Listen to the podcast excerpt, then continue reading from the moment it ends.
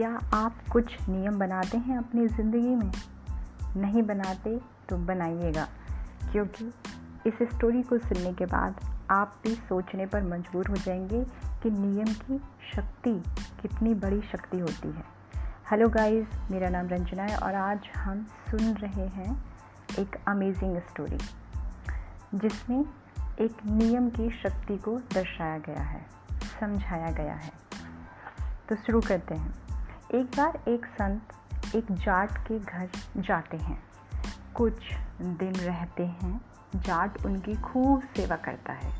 पर संत देखता है, जाट कोई पूजा पाठ नहीं करते, कोई नियम नहीं है ज़िंदगी में, उनकी में। तो जाट संत से एक बात कहते हैं, वो कहते हैं, तुम ऐसा क्यों नहीं करते कि कोई नियम बाँध लो? तुम एक माला किया करो, दो माला किया करो। जाट ने कहा, मेरे पास कहाँ इतना समय है? मुझे खेती करनी है, खेत जाना होता है। अब माला करूँ या मैं खेत में जाऊँ?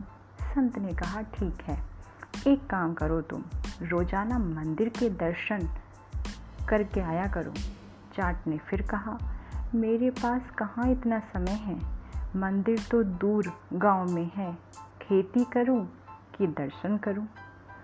संत फिर कहते हैं अच्छा ये नहीं होता तो वो करके देख लो। वो नहीं होता तो ये करके देख लो।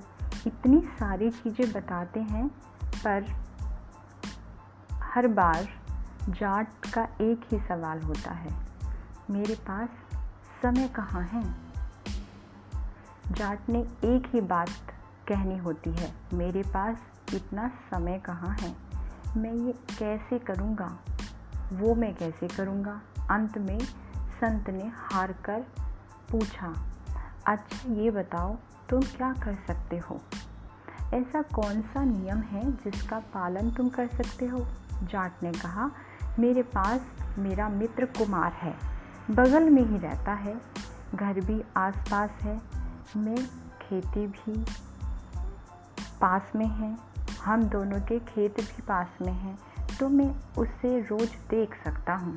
संत ने कहा, ठीक है, पर नियम कैसा होगा? जब तक उसके दर्शन ना कर लूँ, तुम भोजन नहीं करोगे। ये तुम्हारा नियम होगा। जाट ने कहा, अच्छी बात है। उसके लिए कोई बड़ी चीज़ तो थी नहीं, क्योंकि कुमार का घर भी पास था, खेत भी पास था, और रहते भी साथ साथ थे। संत तो वहाँ से चले गए। अब रोज़ाना जैसे भोजन तैयार होता है, पत्नी आकर जाट से कहती है, भोजन तैयार है। वो घर से बाहर निकलते हैं, दीवार से थोड़ा ऊपर उठकर देखते हैं और कुमार के दर्शन हो जाते हैं। कुमार के दर्शन करके वो भोजन करने बैठ जाते हैं। कई दिनों तक तो ऐसा ही चलता रहा। अब एक दिन उससे खेत जल्दी जाना था। भोजन जल्दी बन गया था। जैसे कि पत्नी ने कहा, भोजन तैयार है, घर से बाहर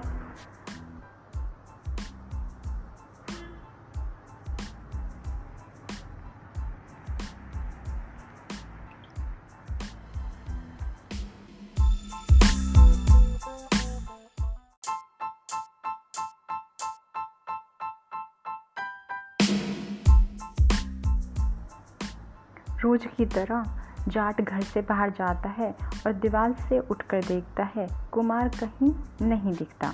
उसकी पत्नी से पूछता है, कुमार कहाँ गया है?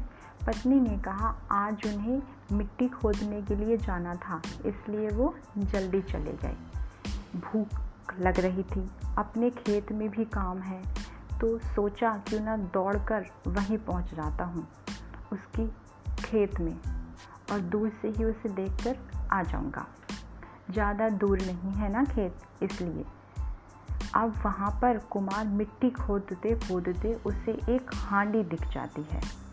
उस हांडी में कई रत्न निकलते हैं, असरफियाँ निकलती हैं। अब ये मिलने के बाद कुमार को लगा, एक बार उठकर देख लूँ, कोई आसपास तो नहीं है? किसी ने मुझे देखा तो नहीं है। तो जैसे ही वह उठकर देखता है सामने से जाट आ रहा है। जाट ने जैसे ही कुमार को देखा, दर्शन किए, वापस वहाँ से चल दिया। अब कुमार को ऐसा लगा कि शायद उसने उसे देख लिया। कुमार ने ज़ोर से चिल्लाया, रुक रुक, अरे रुक जा जाट, कहाँ जा रहा है? जाट ने कहा, मैंने सब देख लिया। अरे, कुमार कहता है, पर जा मत। अरे, बोला ना मैंने सब कुछ देख लिया है। जाट ने जैसे कुछ देखा नहीं था, उसके हिसाब से उसने कुमार के दर्शन कर लिए थे। कुमार को ऐसा लगा कि उसने हांडी को देख लिया है। तो हार का कुमार ने कहा अच्छा देख लिया है तो आधा तेरा और आधा मेरा। यह नियम का असर है। जब भी आप किसी चीज़ को नियम के अनुसार करते हैं तो आपको सफलता प्राप्त होती है। इसलिए हर चीज़, चाहे वो पूजा पाठ ही क्यों ना हो या कोई भी काम क्यों ना हो, हर चीज़ नियम के अनुसार करें। मर्यादा, नियम डिसिप्लिन ये चीज़ें आपके जीवन में बहुत ज़रूरी हैं। इस घटना के बाद दोनों को एक चीज़ समझ आती है। एक साधारण सा नियम हमारे जीवन में इतना इतना बड़ा परिवर्तन ला सकता है तो सोचिए, अगर हम सब में कुछ कुछ नियम का पालन कर लें तो सफलता प्राप्त होती है। अगर आप नियम रखते हों तो सफलता ज़रूर मिलती है।